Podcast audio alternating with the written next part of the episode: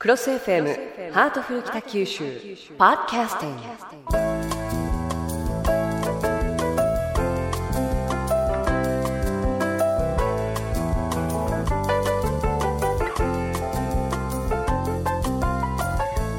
ハートフル北九州今日のテーマは未来のルポライターです。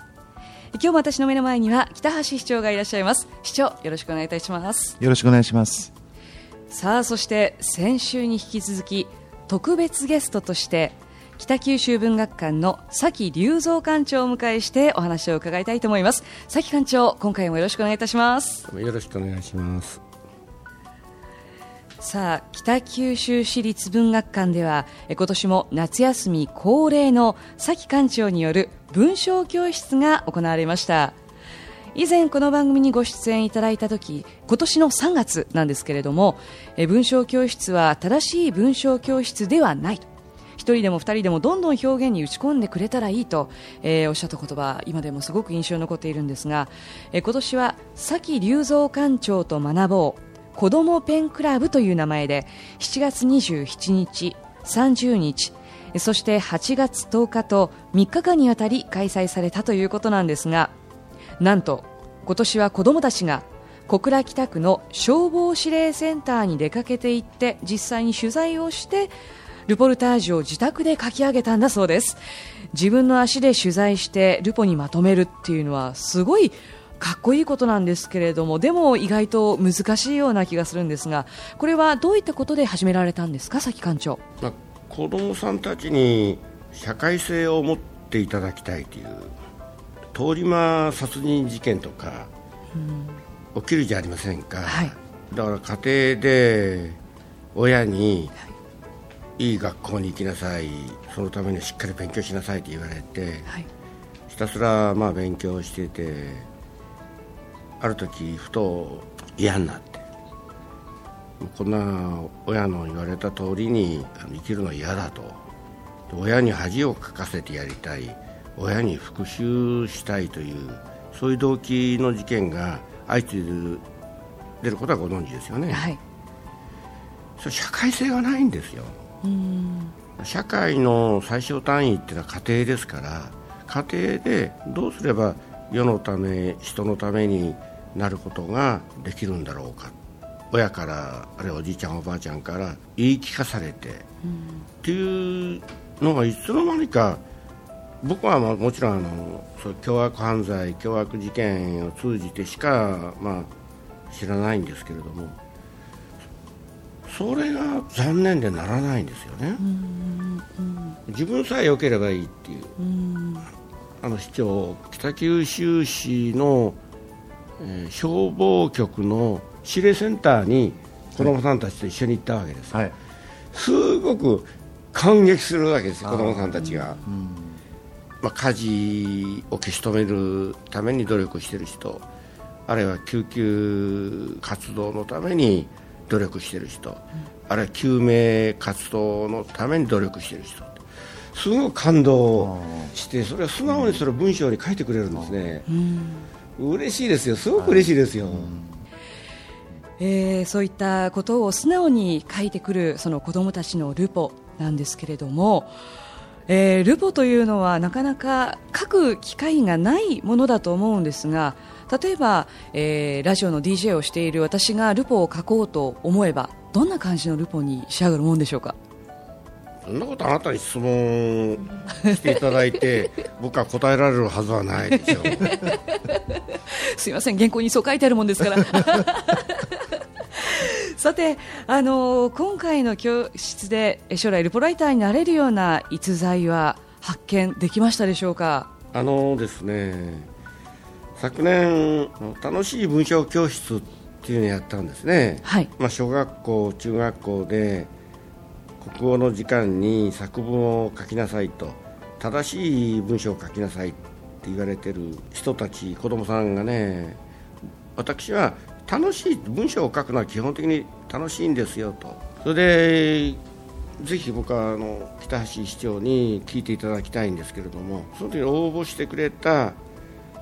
小学生がですね、まあ、北九州市立文学館に来てえー、楽しい文章教室で経験をしてそれで自分でルポルタージュを書いてみたいと、うん、いうことでですねお母さんに博多人形はどうやって作ってるんだろうかと、はい、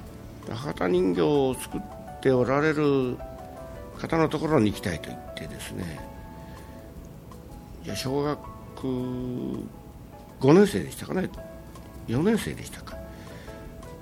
でもお母さんがついて一緒に行かれてですね。そしたら80歳になられた女の博多人形師、はい、その作家がですね小学生が自分のところに来てくれたっていうことでですねいや昔ね特攻隊というあなた特攻隊って分かりますか？分かります。あの戦地にドーンと赴く、飛行機で、まあ、爆弾を積んでそうですね、まあ、敵の船に体当たりをしてね、っていう。その時にですねおそらく二十歳前後の若者ですよね。僕のお嫁さんをくださいと言って。ね博多人形ってのはいろいろありますけれども綺麗なお人形さんをですね買って、はい、飛行機一緒に乗り組んで私なんかそんな話初めて聞いたんですよ。そう楽しい文章教室に来てくれた子供さんがですねで80歳になられる博多人形の作家おそらくそんな話をされたことないかとも思うんですよ。小学生のあの男の子が取材に来たから初めて語られたんではないかと思うんですよね。そうすると僕も僕もっていうんで次々に自分のお嫁さんにしたいっていうんで博多人形を買いに来たっていう、まあ、若者っていうか特攻隊員がいたっていうね私初めて彼が書いてくれたルポルタージュで知ることができて。ですから今年子どもペンクラブということでルポルタージュっていうの社会性を身につけてほしいっていうそれはもうあのもちろん北橋市長が支えてくださってできたことなんですけどね。なんかすっごくなんて言うんでしょう感動して泣きそうですけど まあでもあの一つえー、影響を受けてそこからまたさらにさらにと発展してより深く社会を知っていこうというきっかけにもなるかもしれないという、えー、この素晴らしい機会なんですけれども。さあ北九州市立文学館も開館されて約2年が経過しますが北九州市における文芸土壌というのもかなり豊かなものがあるんですよね市長。はい。あのー、明治に、えー、森鴎外が小倉に着任をしてえー、以降杉田久女林芙美子日野足へ松本清張など、えー、優れた文学者を多数輩出しています。そしてあの同人誌が生まれて、非常に豊かな文芸土壌が北九州の地に育まれました、えー、北九州出身ゆかりの作家で直木賞、芥川賞受賞または候補となった方も多数存在しています、えー、こうした土壌背景にえー、北九州市から多くの文学作品が生まれまして多くの文学者が北九州市と関わりを持ってきました、えー、北九州市立文学館は、えー、北九州市とゆかりの深い作家や作品の資料を一つにまとめて展示することで、え市民の皆さんに北九州市の、えー、素晴らしさを再発見していただくとともに市民の皆さんの交流の場を作っていきたいと考えております。